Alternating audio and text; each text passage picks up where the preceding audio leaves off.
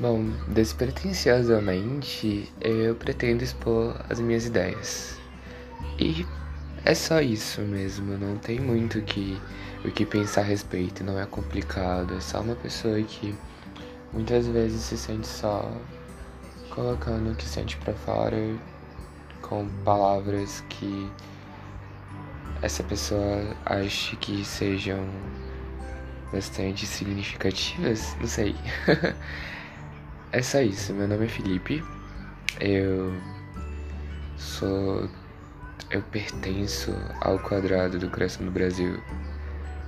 Achei que foi. Eu achei que foi um pouco dramático agora, mas tudo bem. E é isso.